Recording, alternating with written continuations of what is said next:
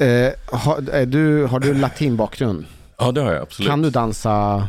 Jag har rytmen i blodet. Har du det? Nej, det har jag inte. Det... Han har Eller det- upptäckt bachata precis. Du har det? Ja, alltså jag är ja. helt såld på eh, typ sydamerikansk musik och bachata och sådär. Så det Mm, mm. liksom varje dag. Jag tyckte jag såg det på dig direkt liksom när, Ja, när jag det, kom ja. in att du hade Ja. movesen. Jag försöker, jag försöker. Ja. Okej, nu till de seriösa Men, men frågorna. var, var kommer du ifrån? Eh, alltså min mamma kom från Argentina Okej. och pappa från Uruguay. Så att jag är right. född i Sverige, men jag Mhm. har bott i Sydamerika. Du har bott i Sydamerika? Jag har bott där vid, alltså Hur gammal var du då? jag var mellan sju och nio år. Mm. Vi flyttade tillbaka så att säga. Mina Till- föräldrar till Argentina. Ni Argentina? utvandrade? Så jag gick i skolan där. För min del utvandrade vi, men det var ju liksom vi, när jag växte upp så pratade vi hela tiden om att vi skulle återvända liksom. Aha. Så för mig var ju Argentina, Sydamerika var liksom eh, i, i, i mitt huvud så var det hemma. Men, men Jag hade en fast bild av hur det skulle vara, liksom att det skulle vara att komma hem. Men Mm. sen när jag väl kom dit så var det ju, eh, ja, jag var ju väldigt svensk liksom, fast jag bara var sju år. Men Det där är jätteintressant. Hur, hur länge var du där då? Två år. Ja. Mm. Och vad kände du dig inte hemma sen? Eh, alltså i början, eh, det, det dröjde rätt så rejält just eftersom jag tror att jag hade, alltså jag var rätt så bra på spanska för att jag växte upp i, i Botkyrka i ett område där det var mycket latinamerikaner. Att det, liksom, det var ett starkt föreningsliv och min mamma var jätte så här, noga med att vi skulle plugga spanska när jag vi kom gillar att hem. du sa att det, på grund av att du växte upp i Botkyrka, inte på grund av dina föräldrar. Jo, men det, eh, vet du varför? Jag tror att, jo, dels är det på grund av mina föräldrar, ja, att de satsade så mycket så här på att men när vi kom hem så skulle vi plugga grammatik, typ. Liksom. Ehm, men dels också för att jag hade kompisar som var spansktalande, som jag kunde prata med. Var du kompis med Dogge? Ja, jag visste att ni skulle fråga det. men nej, nej, det var jag inte. Han är lite äldre, så att, Ah, eh, okej. nej, det är inte riktigt. Men jag, jag, eh, jag älskar Dogge, liksom. jag älskar Latin Kings.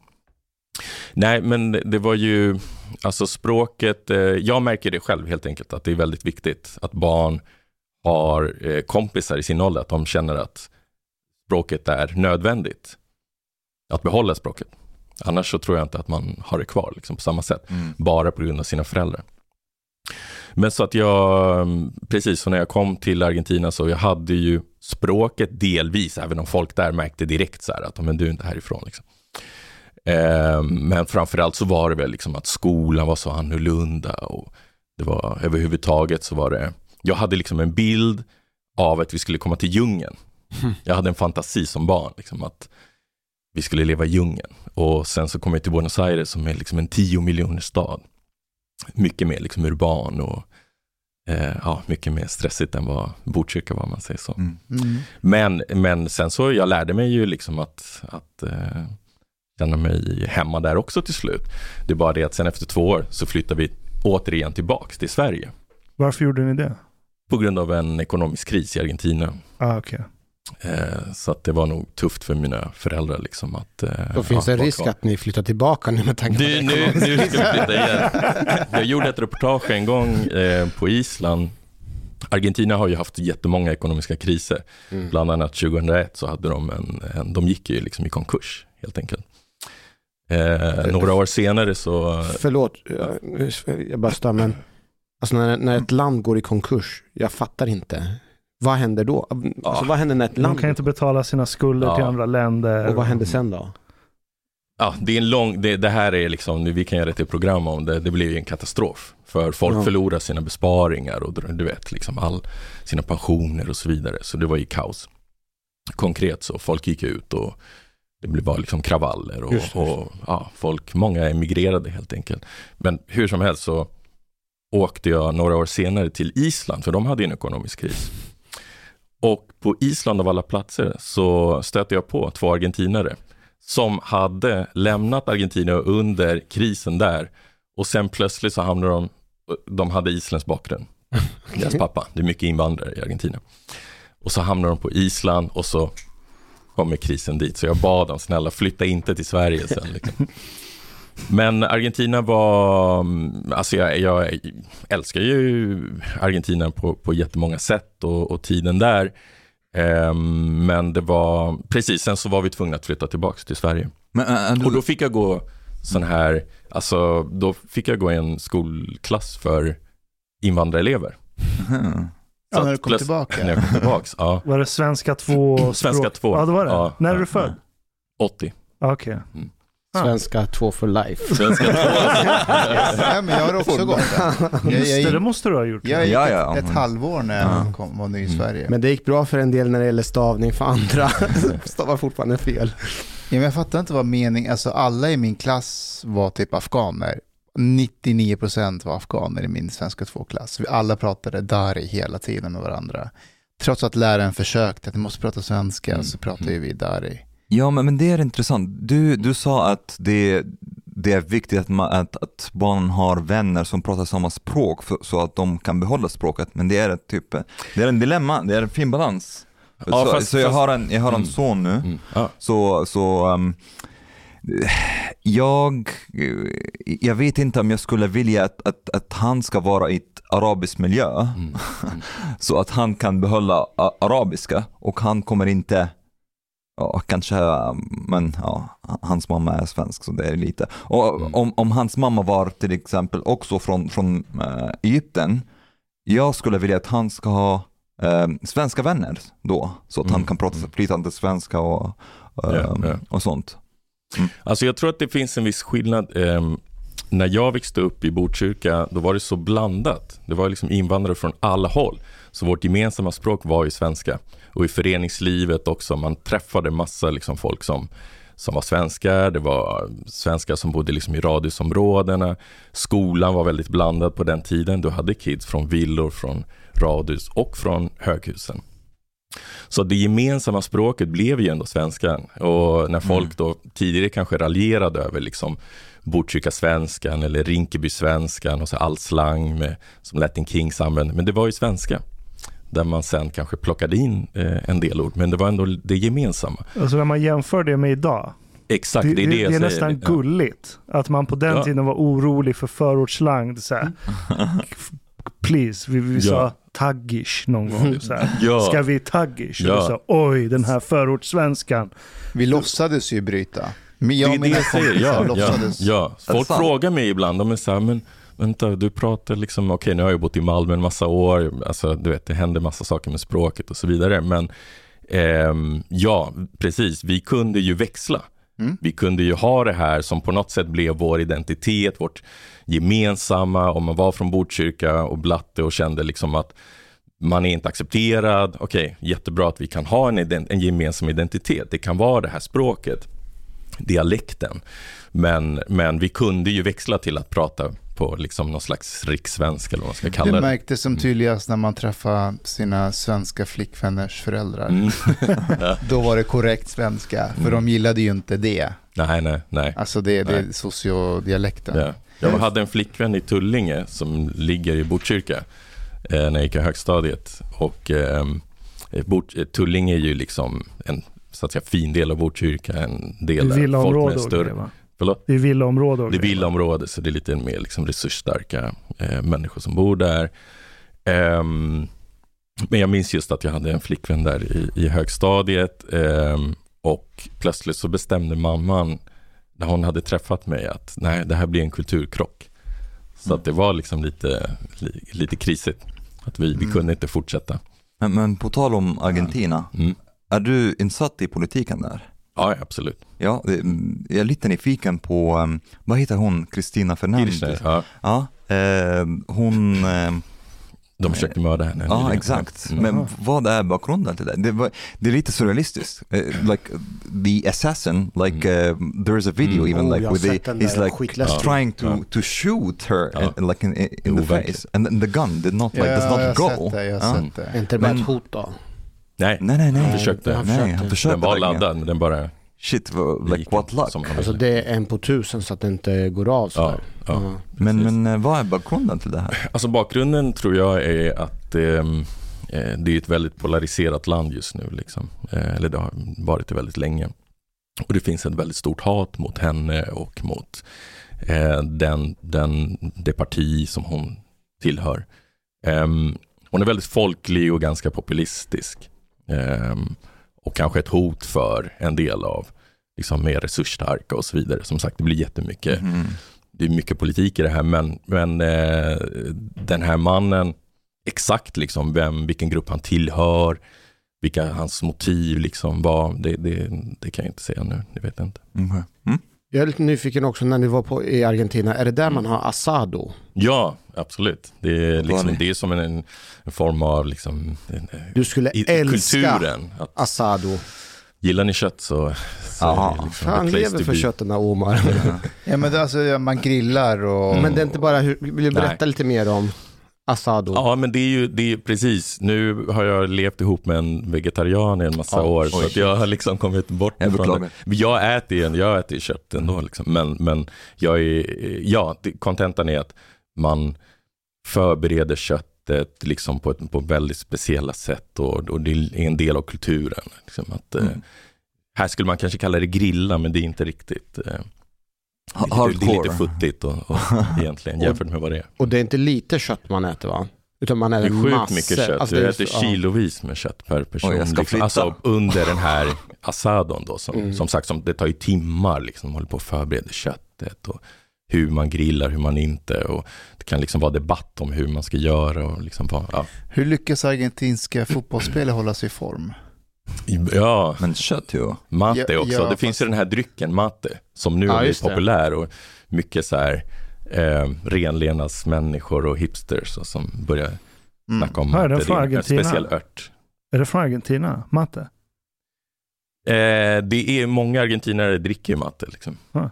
Så det finns där. Det är Argentina och Uruguay. Om ni kollar, kollar ni mycket på fotboll så ser ni till exempel så här, alltid i Champions League inför matcherna när man ser spelarna komma liksom ut från bussen så ser man eh, framförallt spelare från Uruguay. Mm. Då har de liksom maten på sig. Liksom. De har med den. Men det är inte så att man blir hög av den? Det är ingen sån? Nej, nej, Mm. det, nej, du blir inte hög, men du får eh, det, det kan vara, du kan få en effekt som kaffe ungefär. Ah, Okej, okej. Ja. Mm. Men, och sen finns det en rad andra effekter som tydligen ska vara, vara bra. Liksom. Följer du fotboll? Ja, absolut. Jag är fotbollsnörd. Alltså i Sverige eller utomlands? Överallt. Okej, utomlands då? Ja, ja, totalt. Nej, men vilka, vilket, särskilt? vilket lag? Eh, Alltså jag, jag är ju, ja, jag gillade ju Barcelona ett, ett tag. Eh, gillar dem fortfarande, absolut, liksom, men kanske inte lika såld längre. Har du Ehm, hört man, ska, man kan byta religion? Man Ja, kan byta- ja, ja, jag kommer inte byta. Politik. Nej, nej, precis. Okej, det, det gör man inte. Men annars är det Malmö FF som är mitt lag och som är liksom... Kan, kan, kan ni hjälpa mig fatta det där? Jag har aldrig förstått fotbollskultur eller sportkultur överhuvudtaget för den delen. Att säga, åh, jag är Jag kan ett. Barcelona-fan. Men Men, tänk dig men, tillbaka. men vänta, Mm. vänta, det här är viktigt. Alltså, spelarna i Barcelona idag Mm. jämfört med 20 år sedan, det är ingen kvar. Nej. Vad är det i Barcelona som ni är så dragna till? det finns en kultur. Det är liksom, de, kallar sig mer än en klubb. Så det finns ju en tradition, en spelstil, en... De har ju kvar spelstilen till Mm. exempel. Har de verkligen det? Ja, ja. Okej, så om du tittar på Barcelona idag jämfört med 30 år sedan, kan du se att de rör sig ungefär likadant? Ja, alltså spelsystemet De- är detsamma. Så Man det? försöker värva tränare utifrån vilken spelstil det ska liksom klaffa in i. du tog Aha. det sämsta exemplet. Varför? Du hade kunnat ta vilket annat fotbollslag som helst. De har typ ingenting kvar från det som var förr, men just Okej. Barca har Ja, men. Malmö FF.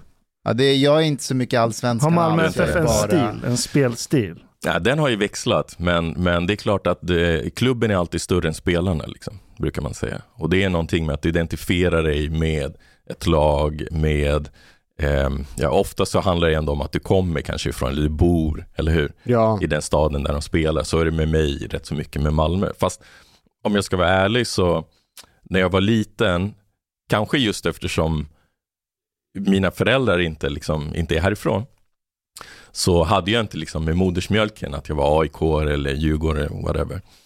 Eh, så att brorsan valde Örgryte, han hade otur. Jag tror att det gick bra för Örgryte någon gång så här 1985 eller någonting, så han bara så här, jag håller på Örgryte.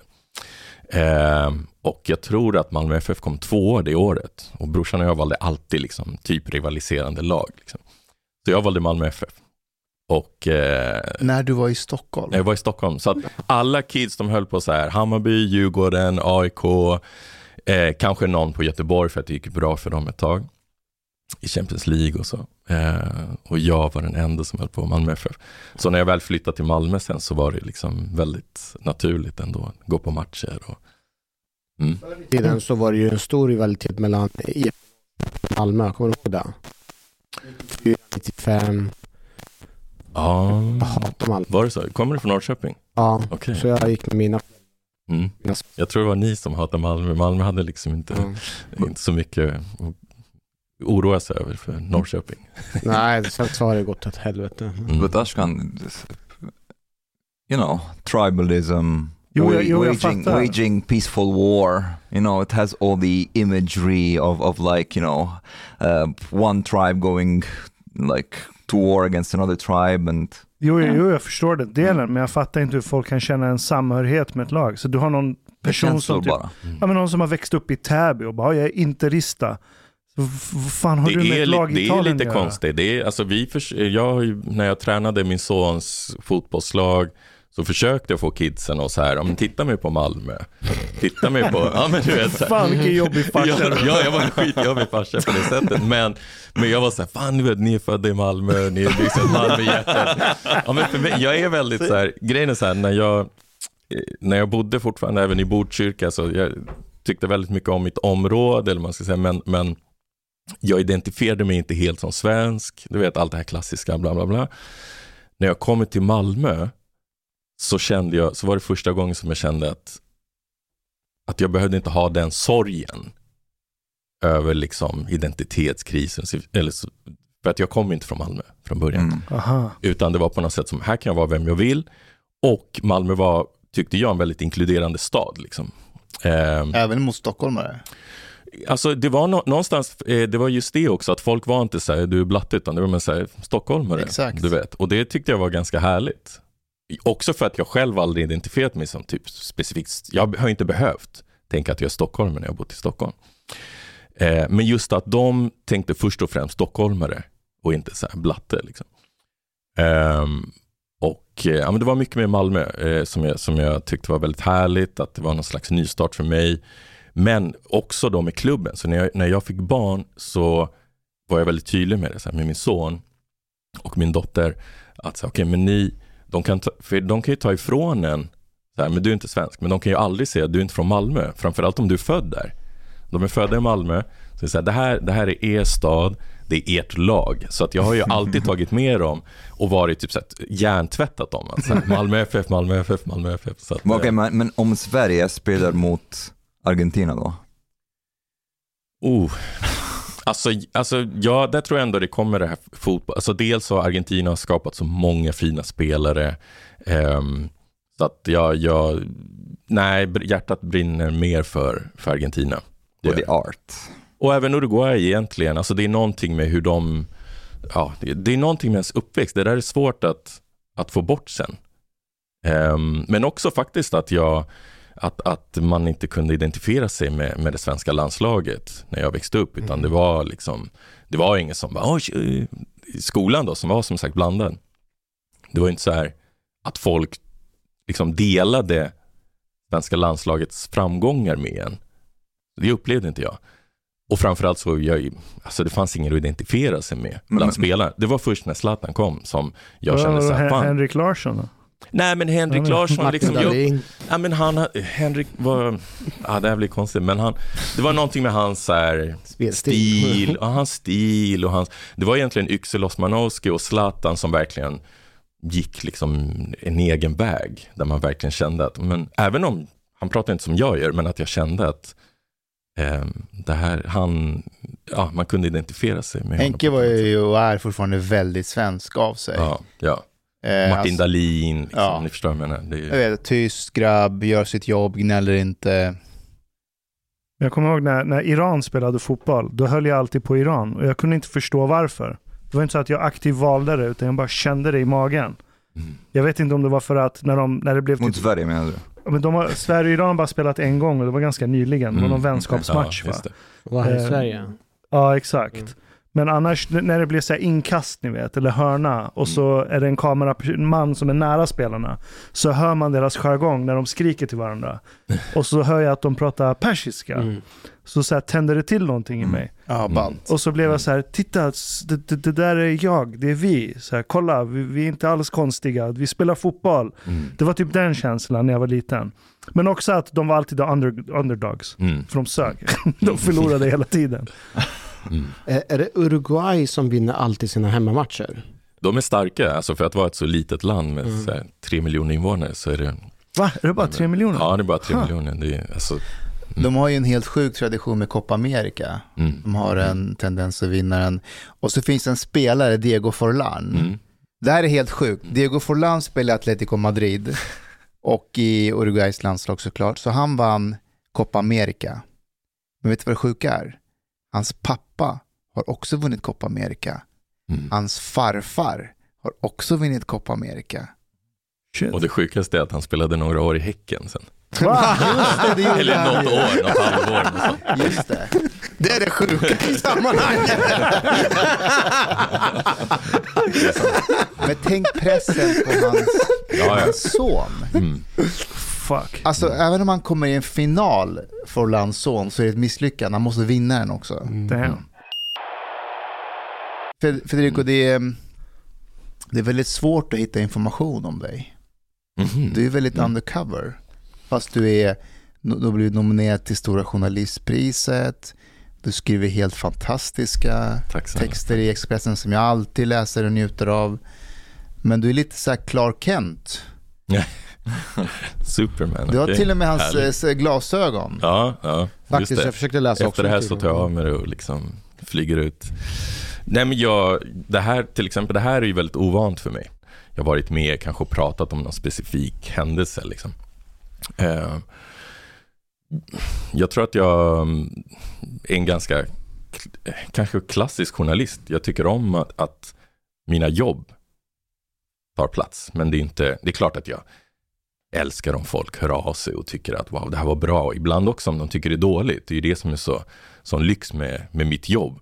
Eller hur? Alltså det är inte så många jobb där folk verkligen hör av sig och bara till och med på stan liksom, oh, jättebra jobbat eller fan vad dåligt. Liksom, att man får respons direkt. Det var en ganska sjukt fenomen ändå. Det är det verkligen. Alltså, du, och och du, du får ju en kick av det också. Så att det finns ju... ehm, Testa men, polisyrket. Jo, ja men precis. Nej, Men, hur, hur menar du sjukt fenomen? På vilket sätt? Nej men att de flesta yrken, du kan inte gå runt på stan och någon kommer och bara tummen upp i ditt face. det är väldigt Det speciellt. är väldigt weird. Eller en Mm. sten kastad mot dig. Ja, fast, ja. det är också lite weird. Ja, alltså, nu, pratar, nu pratar jag om dem, och jag pratar verkligen om de positiva, för att det är inte så att vi bara får, det, det händer ju att du också får hot och så vidare, så att det är inte liksom bara, men, men det jag försöker säga är att du kan ju bli väldigt hög på det, men eh, nej men jag, jag tycker bara att eh, generellt så, så vill jag att jobben ska ta plats och det, är- det är de som är, som är viktiga och jag märker att även när jag går på så här fester och nyårsfester och så här så kan folk vara så här, vilket parti röstar du på egentligen? Och så gissar folk olika grejer beroende på vad jag skriver. Alltså även folk som, som jag känner någorlunda Mm. kan gissa helt olika saker. Liksom. Så att, Vad eh, brukar du säga då? Nyans. ehm, vad sa du? Nyans. Nyans, precis. Nej, ja, eh, nej, men jag brukar inte svara. Ja. Har du alltid varit, är inte, har, har du alltid varit journalist? Sen du blev yrkesverksam vuxen? Nej, så att säga? alltså jag blev egentligen, med tanke på idag, många blir, eller en hel del blir journalister väldigt unga. Jag blev journalist ungefär när jag var 25, 25 ja 25, 26. Så att eh, innan dess så jobbade jag med liksom allt. Jag jobbade ett tag som städare, som ehm, så här, handelsagent, representerade olika företag. Ehm, ja, nej, så att jag jobbade med väldigt olika saker. En gång i tiden var du chefredaktör för tidningen Gringo. Ja, ja. Är det sant? Mm. Fan, jag har Ja, jätte min, starkt minne av det från ungdomen. Vad, vad var Gringo? Berätta, vad var Gringo och vad gjorde du? Gringo var ju en, ehm, alltså det var ju en typ som en förortstidning lite. Ehm, en urban liksom, tidning och rätt så mycket för ungdomar. Den kom ju ut ett tag med Metro. Just Just När Metro det. var, fanns överallt så att Mm. alla läste ju Metro på den tiden. Jag läste den på bussen till skolan. Ja, ja. Mm. och sen hade man ett väldigt snyggt magasin också. Men jag tror Metro gjorde just att man nådde liksom överallt och det blev ett fenomen som drev väldigt mycket med eh, allt det här med liksom förorten och invandrare och skrev också väldigt ofta med, liksom, man var tydliga med att skriva med någon slags förortssvenska. Och drev på ett sätt som provocerade också väldigt många. Alltså man drev med så här fördomar och När var det? Alltså, jag var ju, jag var ju chefredaktör 2000, vänta, typ 7, 2008, ja, två år ungefär där. Men jag gjorde ju om det här, så att jag tror inte jag gjorde det här framgångsrika. Det var ju innan min tid, egentligen, som, som man, eh, för grejen är så här, man gjorde det här några år, det var jätteframgångsrikt. Sen, eh, sen var det sagt att jag skulle ta över. Ehm, och så konkar Gringos moderbolag Latife. För då hade Gringo, alltså det var nästan så här, ja det är en story för sig, men man, det hade gått så bra så jag tror att man satsade för mycket på en massa grejer. Man hade ju en så här festival som man kallade Hoods fred och eh, andra tidningar, hur som helst, konkade. Men, och, och så hade man gått ut med att jag ska bli chefredaktör. Och jag hade en bild som dessutom Malmöbo, att det här med så här, det här med Blatte och Svenne, liksom, det funkade inte längre. Eller ja, jag kände inte att det funkade. Jag tyckte det var passé. Hur, hur då? Alltså vad funkade inte? Det, det var inte roligt längre. Det var, det var kaxigt och roligt ett tag, men sen måste man gå vidare. Och till exempel så var det det här med att ehm, Gringo kunde ibland beskriva folk som Blatte och Svenne fast de själva inte gjorde det.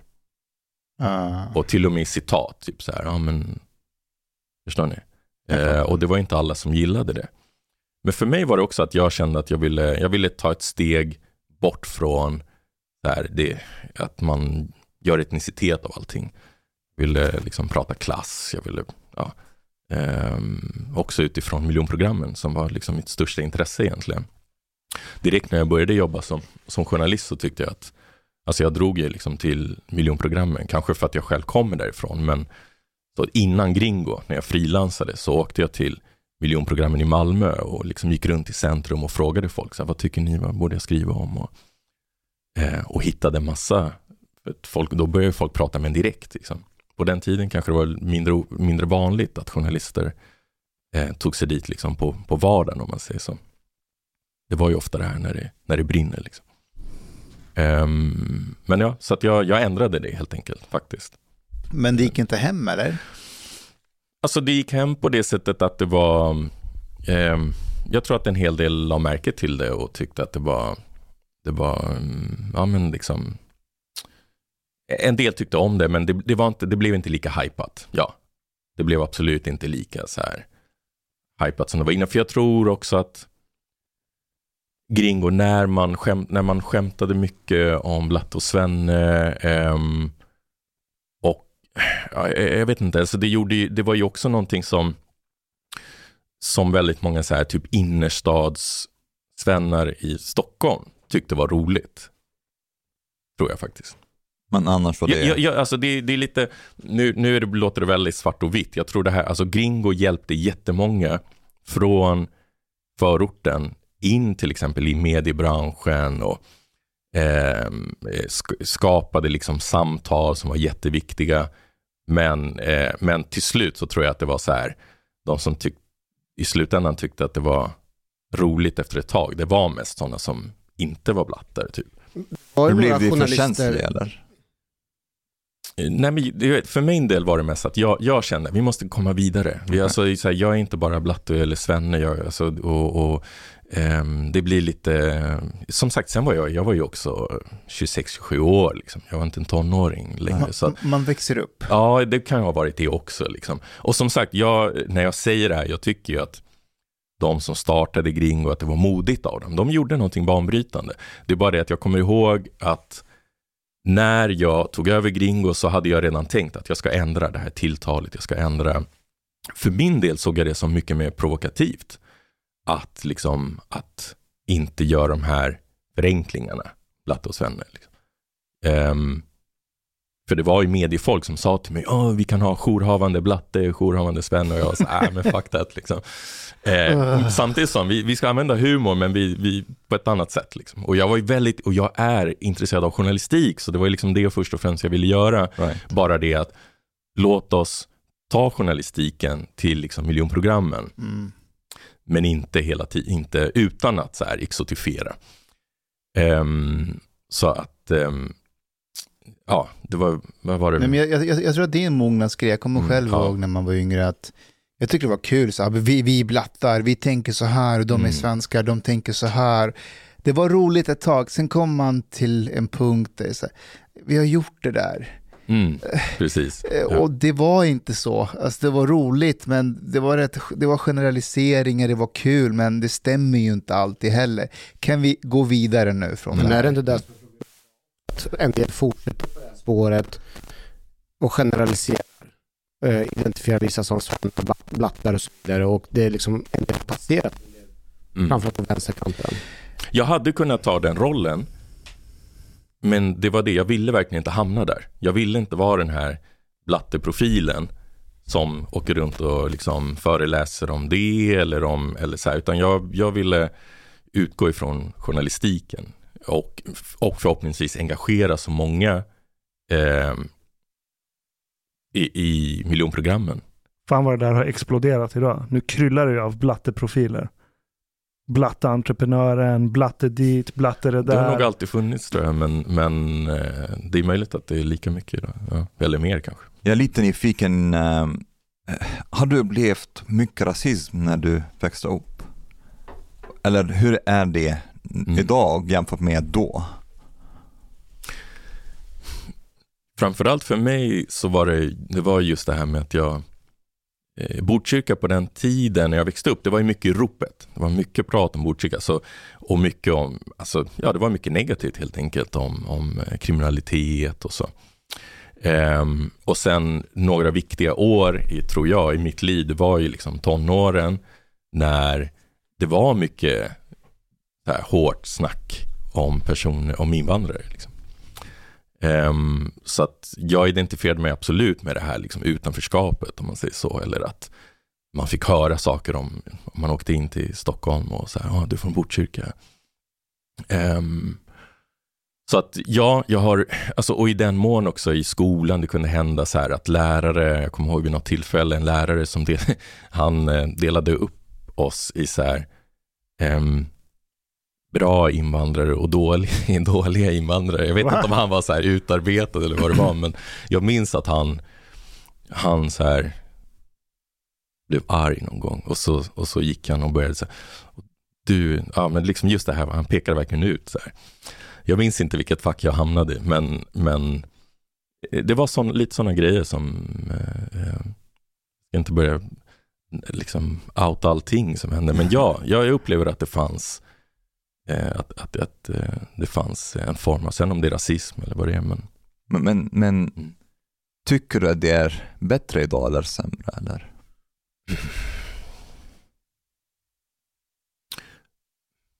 Vilken bra fråga, svår. Alltså jag tror framförallt, alltså det, det, det är svårt att säga faktiskt eftersom vilket perspektiv jag är idag. Eller hur? Jag är, idag är jag 42, eh, etablerad i, i liksom mediebranschen. ehm, så att jag, jag vet inte om, om det är värre. I viss mån så kanske i och med att jag liksom jag, jag stöter på det här hatet som man får liksom ha, i, i och med att jag är någorlunda offentlig så händer det att folk så här skriver eh, bombar en liksom med mail om, Ja. eh, Nej, som i- utgår ifrån ens bakgrund. Man, det märks att de är väldigt arga för att jag skriver utifrån att jag, liksom, vilket efternamn jag har. Liksom. Mm. Ja, jag menade inte nödvändigtvis mot, mot dig, men, Mm. men jag var nyfiken lite på, på hur du upplever Sverige idag. Jag upplever, jag upplever framförallt att, att ehm, det finns, eh, eh, det handlar ju inte heller om att det finns liksom här rasism som är sådär svart eller vitt, utan det finns så många former. Alltså exempelvis just att, att när jag kommer till en del områden där det är så uppdelat, så här, det, är eh, somalier och araber. Det kan vara enorma konflikter och det kan finnas eh, ett sätt att behandla varandra som, som är mycket tuffare än vad de flesta liksom, majoritetssvenskar någonsin har jag, kunnat liksom, tänka sig.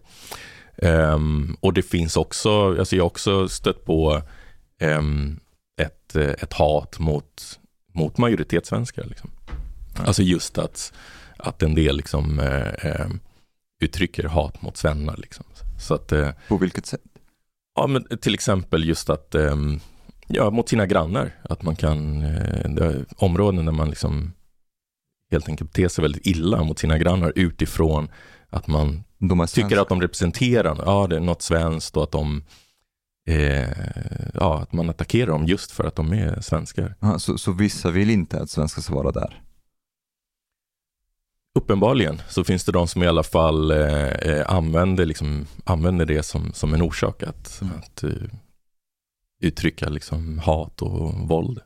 Jag, jag har ju läst de delarna i dina texter mm. och eh, det är modigt av dig att skriva så, men, men hur har du känt när du har skrivit det? Alltså, har du blivit chockad av det? Och hur har responsen varit när texten varit ute? Jo men absolut, alltså eh, jag blir Ja, jag visste såklart att det skulle vara kontroversiellt och att, att många skulle reagera, men men, men förlåt, jag, jag hänger inte med. Mustafa, hur, hur menar du?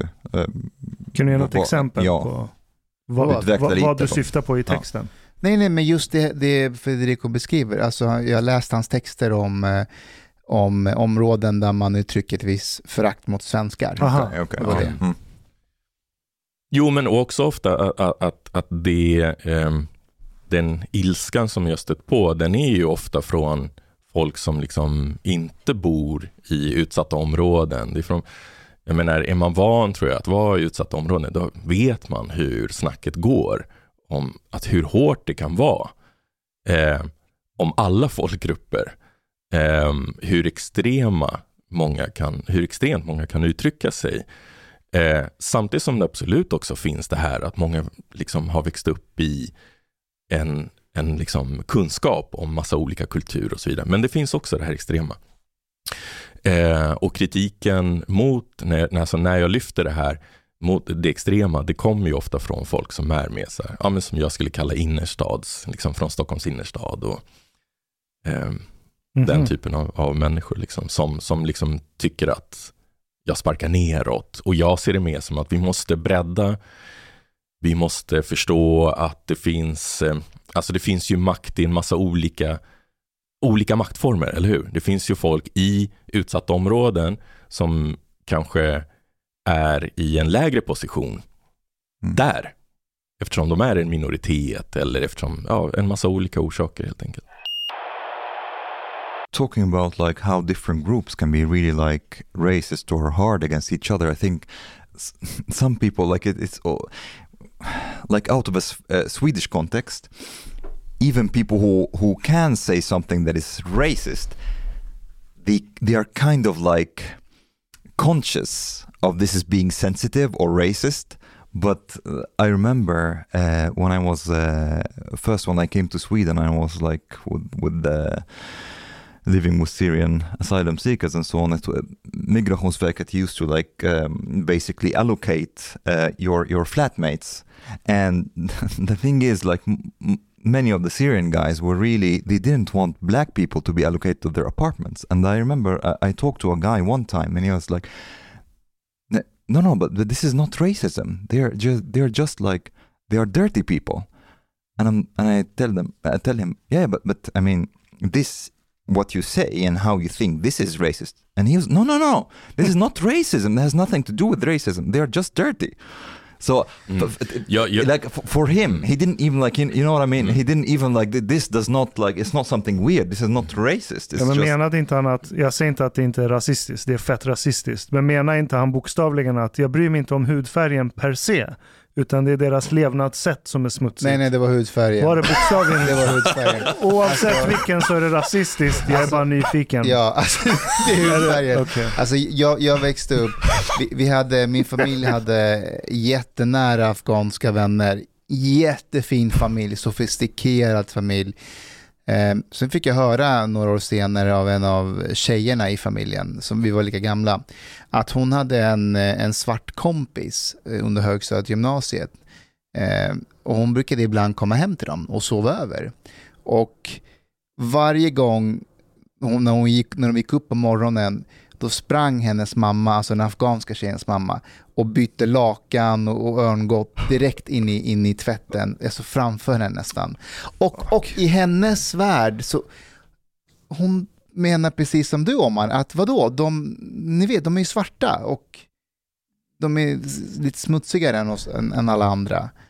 Eh, hon, tyckte, hon var välkommen hem hos dem och sova där och äta med dem och sådär, men man såg lite ner på dem. and and, and uh, in Egypt and I think also like in many other other Arab countries, uh, interracial marriages they they are basically a taboo. Like it does not. Mm. And, and if you ask like a family why they don't want like their daughter or even their son to to marry like a, a black person, they would just say "Mm, it's not uh, that it's racist or anything like that. They will just say no, it's not good. You know, the the the children will have dark skin. Mm. It's not nice. Mm. Rätta mig om jag har fel Federico, men min erfarenhet av förorter är att andra generationen som växer upp i områden, de blir kompisar alltså med somalier, eritreaner, chilenare och så vidare. Och du vet, man kommer nära varandra, men det finns en sorg att föräldrarna har ibland en mer rasistisk ton mot ens vänner och det vill man inte, man vet inte hur man ska approacha det här. Mm. Alltså, hur, hur ska man prata om det här? Att, vad händer om jag blir kär i min Mhm. kompis som är från Eritrea eller Right. Somalia? För, att- Mm. för att man växer ju upp, man går i skolan, man går på dagis tillsammans, Right. men föräldrarna vill inte ha med dem att Mm. göra. Eller? Jag tror att det här är ett, ett eh, det är faktiskt ett, alltså det säger så väldigt mycket helt enkelt. Det är någonting som, och som berör väldigt många och som vi sällan pratar om. Kanske också just av den här orsaken som du säger att, att i många fall så handlar det kanske om, om ens föräldrar och man vill liksom inte outa dem, man vill inte konfrontera. Exakt. Men också, Hur ska majoritetssamhället agera på det vi säger om våra föräldrar och våra Right. nära kära i de här områdena? Så man håller det bara för sig själv. Jag tror att många tänker typ, fan den generationen får dö ut. Men jag tror, ja. Men det är, det är ett allvarligt problem. Jag skrev en gång en, ett reportage om eh, eh, afrofobin i Malmö. Ehm, främst tror jag det var i Malmö, men hur som helst så det här vi pratar om just hur det faktiskt kan, kan liksom, ta sig extrema former. Alltså våld, hur folk ver- verkligen, eh, där eh, afrosvenskar beskrev just hur de utsätts för våld och de beskriver just att det är väldigt sällan som det är liksom svennar som, som Right. utsätter oss för det här utan det, ehm, och ehm, utan liksom ren både fysiskt men också liksom barn i skolan, vad de får höra. ehm, folk som, eh, i, i ett fall var det en man som blev eh, misshandlad eh, väldigt grovt eh, i, i Kroksbäck, ett miljonprogram i Malmö. En, en svart man som, som gick dessutom med sin lilla son. Det här blir en jätte... Jag läste om det, snackis. jag Ja, minns det. mm, och- Över en bro var de va? Precis, ja de försökte kasta, ut, kasta Oh, honom shit. från den här bron. Ja. Eh, och det hela började ju med att, att han, alltså de var ju på honom för att han är svart. Liksom. Mm. Eh, och det här var ju såklart en, en, ett, ett trauma. Men som också slutade med att hans fru, som jag tror eh, eh, är dansk, hon kände liksom att jag kan inte bo här. Så att hon flyttade ju till, till Danmark. Till slut så förstördes deras relation av den här händelsen. Så att det jag försöker säga var att det här är ju verkligen ett, ett enormt problem.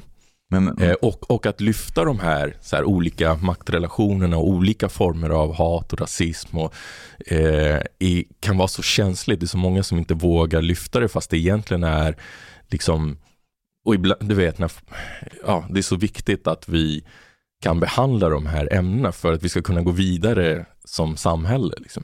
men när det gäller um, mixade relationer, det är också en till, en till sak som är eh, väldigt vanligt när det gäller religion.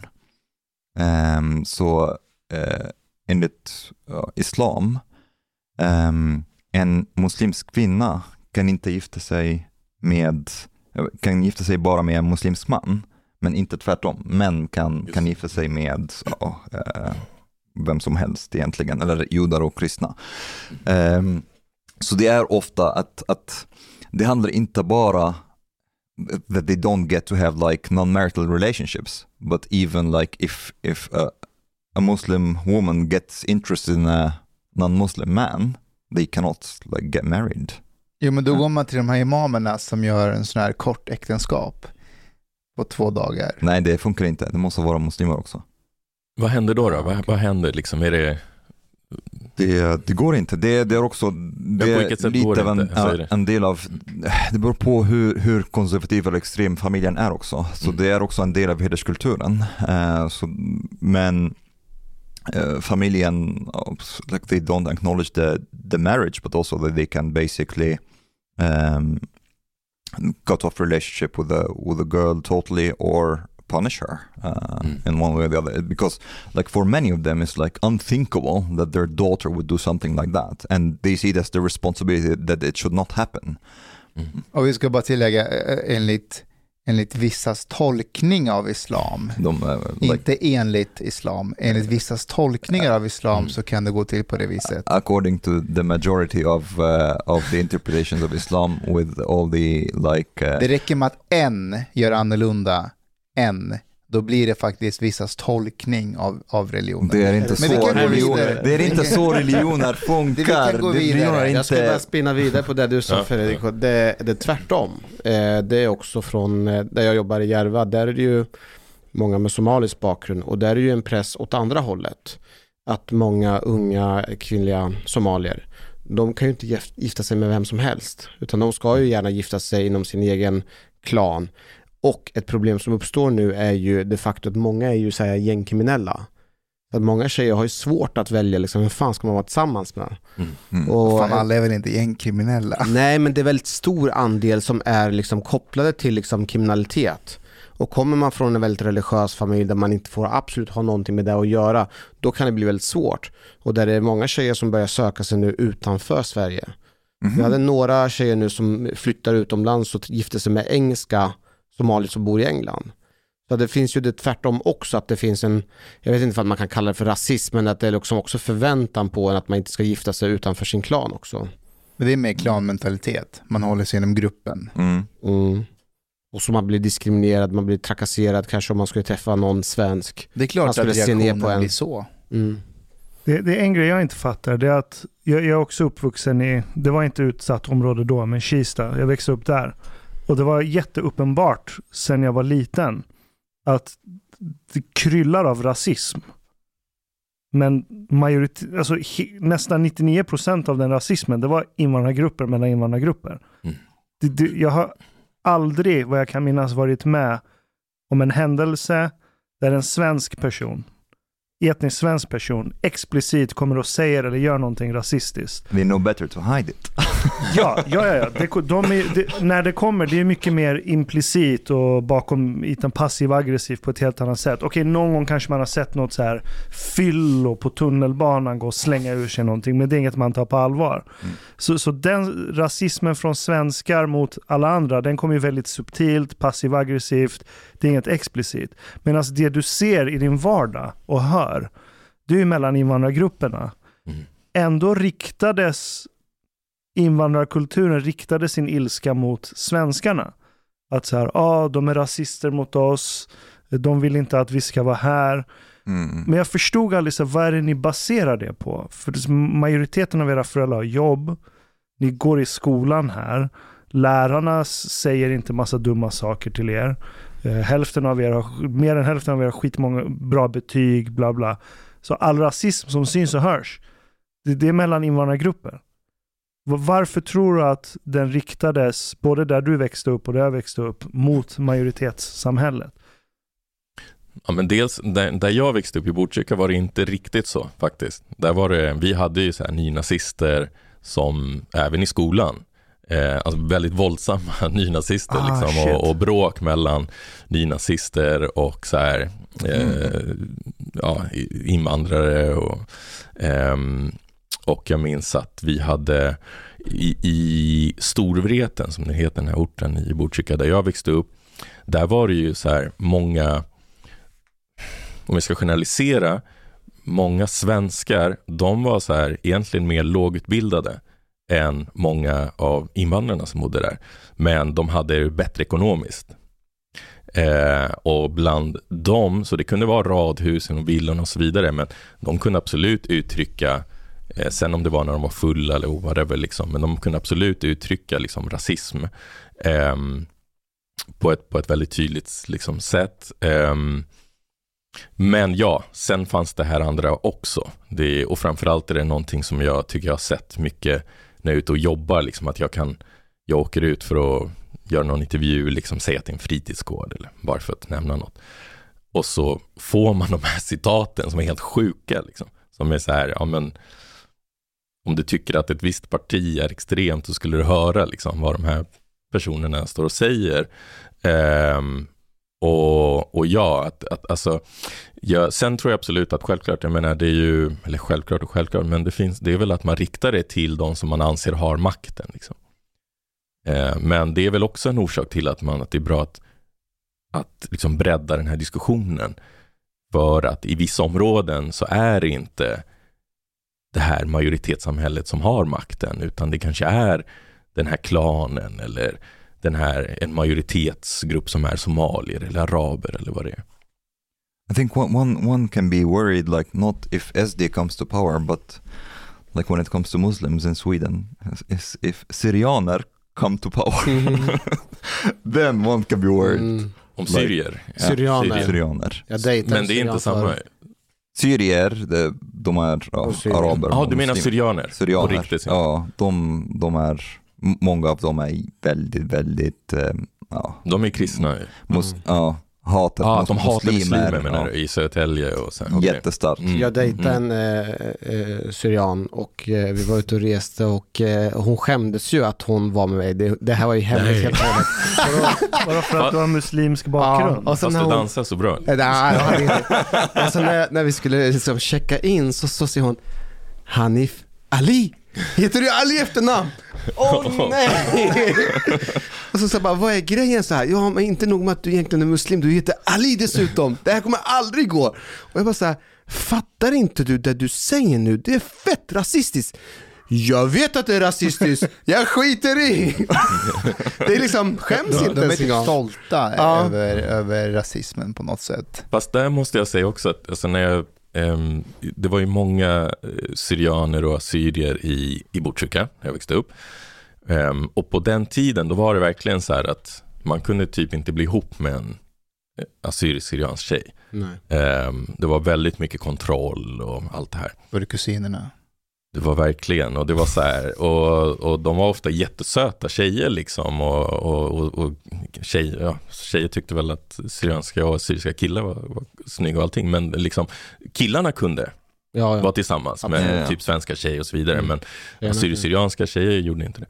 Ehm, och de, ja, de hade absolut ögonen på sig, liksom. det var kontroll och allting. Men det där skiftade ju. Jag vet, det kanske inte har gjort det när det gäller att vara tillsammans med en muslim, jag vet inte. Men jag vet ju att det är jättemånga assyriska eller, eller syrianska eh, kvinnor som är tillsammans med, liksom, är gifta och har barn med män som liksom, från en helt annan kultur. Helt Ja, så länge de är kristna så går det an. Så, så kanske det är, så Mm. kanske det är. Men att det har skett någon slags förändring och eh, så att, som, som i alla fall, det är i alla fall en ljusglimt liksom. Eh, Ja, det, det det kan märker- nyanser där bland syrianer har jag lärt mig.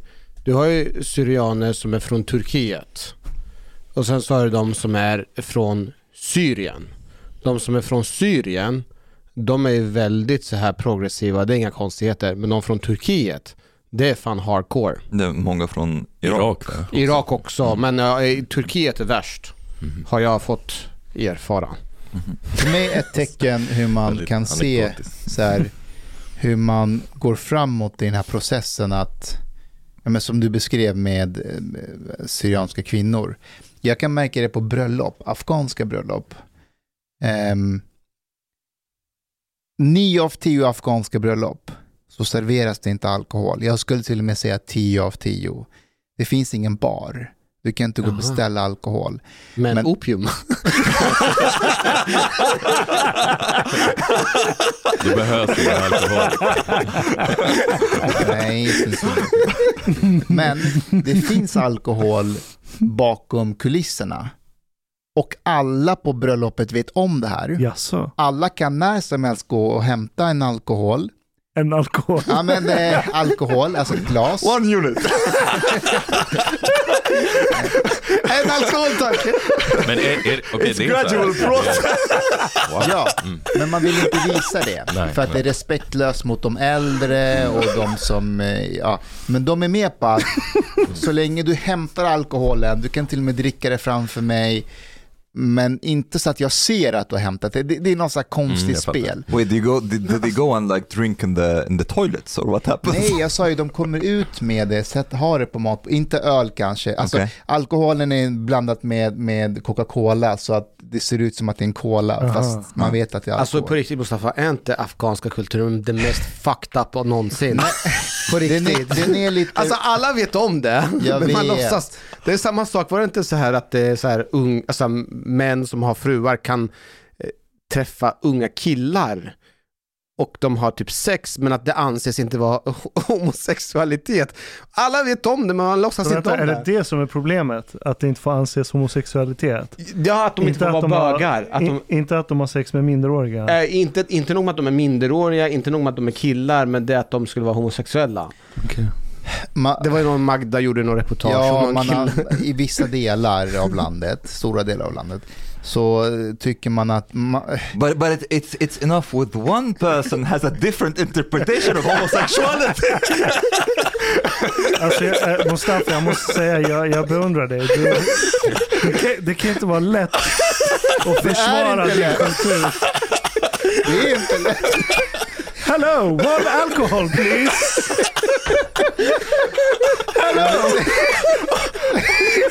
Ja, men det är klart det gör ont. One alcohol, one boy.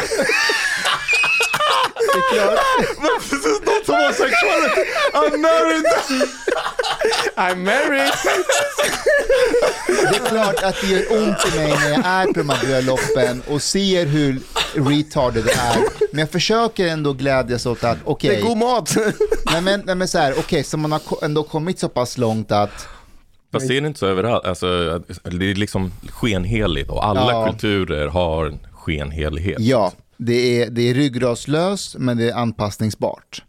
Mm. Hela tiden. Men vad är det sjuka Men du ser det positiva som just att, att det finns en... Jag försöker se det positiva, att, att jag försöker säga, okej, så alla är med på att man får dricka alkohol, men man får gömma det. Det är ändå ett steg mot att det i framtiden kommer att vara en öppen bar. Ja, ja. Så okej, vi, får, vi, får, vi får ta ett steg i taget. Det är ett fint sätt att se på det. Ja, jag försöker. But this, Säger this han is uppgivet.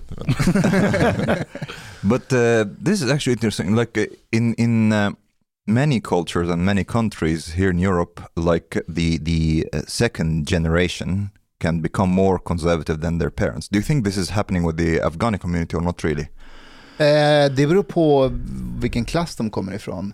Oftast medelklassen, eh, nej jag skulle säga att de, eh, de, de är mer sekulära av sig och, och mer eh, moderna av sig, absolut. Mm. Men även alltså, ensamkommande som kommer hit, de blir ju inte radikaliserade, tvärtom. De tar till sig det, det moderna, inte i början men det tar lite tid. Okay. Så jag tror att just afghaner som flyr Afghanistan för att komma till Sverige, de har verkligen flytt talibanernas förtryck. Mm. De vill att det, att det ska vara mer sekulärt. Sen ja, de har viss hedersförtryck och skit och sånt där, men det är, ja, tyvärr följer det med. En intressant grej, det här valet har inte handlat någonting om eh, ensamkommande eller afghaner någonting. Nej, men eh, de, de, är, de utgör inte samma problem som de gjorde i Mm. början. För det är en fas, det, det är ett fönster i början där det blir för mycket frihet för dem och för lite ansvar. Men sen växer de ur det. De Are lär they still sig. coming? Ensamkommande från Mm, Nej, afghaner? inte i samma utsträckning vad jag vet. Nej, och sen hade vi pandemin liksom, där ingen kom in överhuvudtaget. Nej. Och, så att, nej, verkligen, det har inte varit någon, någon diskussion. Jag tror Men, har eh, andra problem. Jätteskönt. Federico, det är ju ett bekymmer det här med Alltså att du, skönt att det är diskussionen inte handlar Ja, det. men jag det. fattar. det här med att du, du är väldigt framstående journalist, du har blivit nominerad till olika pris, men eh, ser du ett problem att eh, dina artiklar inte finns tillgängliga för alla? Jaha, att de är låsta med nu? Ja, de är, så det finns ju, det går inte att läsa dem. Han måste få Jo. betalt. Ja, men jag tänker på alla i förorten som inte har den ekonomin. Mm. Som man vill att de ska ta del av eh, det fina Men journalistiska de bor ju arbetet. där. De, de behöver inte läsa tidningen för att se vad som händer. Jo, jo men alltså Jag jag, det är klart att förhoppningsvis så, så, så läser de, ja, det viktigaste är att man läser någonting. Liksom. Um, lokala, jag är jättemycket för lokal journalistik och just att miljonprogrammen behöver mer journalistik, inte mindre. Liksom, att man behöver journalistik i, i vardagen. Så att, också så att man inte uppfattar det här att oh, de kommer bara hit när det, när det brinner. Liksom. Men eh, annars, ja, det är klart att jag skulle vilja att det var öppet för alla, men ja, som du säger, det, det kostar. Journalistik kostar och det, det jag gör är verkligen så här, vi åker ju ut och är på platser, eh, ibland en längre tid för att verkligen fördjupa oss och det är ju liksom, sånt kostar. Så vill Alltså man det- bara ha gratis journalistik, då skulle vi göra allt ifrån kontoret liksom, och det är ju inte det, är inte det som jag gillar, det är inte det som Det låter ju på det som om du skulle vara någon krigsreporter i förorten. Det är inte så långt, det är bara att ta tunnelbanan. Nej, jag menar inte, nej, fast faktum är att, ja, faktum är att, jag menar mer att jag kan åka till Kiruna. Ja, okej. Så nu menar jag, jag är ju inte bara journalistik i, i förorten. Men sen om det är Kiruna eller om det är Moldavien eller om det är Ukraina eller whatever. Men vi gör journalistik på plats. Och eh, en, en del journalistik idag, det görs ju mest från, från, som sagt, från kontoret och från redaktionen. Och, mm, kan man tycka vad man vill om, men att åka till platsen, att vara där, att lägga ner tid, oavsett egentligen också om det bara är runt hörnet. Men idag så det kostar pengar helt enkelt. När jag läser rubrikerna på texterna som du har skrivit. Nu, nu har du ju skrivit jättemånga texter såklart, men till exempel eh, avslöjandet visar hur parallella samhällen hotar demokratin. Eller klanpolitiken, klanpolitiken röstades hela vägen till riksdagen. Hatpredikanten enade stora delar av Malmö. Och jag tänker, när, kategorin av problem som du berör med din journalistik, har det någonsin lett till att du får skit från människor med utländsk härkomst som känner att du försöker exponera invandrarna eller att du skapar motsättningar mot invandrarna för att du belyser de här problemen? Ja, ehm, Okej. Du har lyssnat så här långt. På sista måltid. En mycket fin radioprogram i Sverige. Du tycker det är mycket trevligt. Men, min vän, lyssna på mig nu. Du har inte betalat biljett på klubb moltit. måltid. De har dom grabbarna de behöver pengar. Flis. Lax. Stolar. Dirabilar. Lyxhotel. Du vet. Då måste du betala om du ska lyssna mer. Du får många fler avsnitt också. Paket erbjudande, helt enkelt. Läs i beskrivning för avsnitt, där det finns information för att bli medlem på klubbista måltid. Det kostar som en mycket liten kaffe latte ute på torget. Per månad. Lätt som en plätt. Tak, min vän.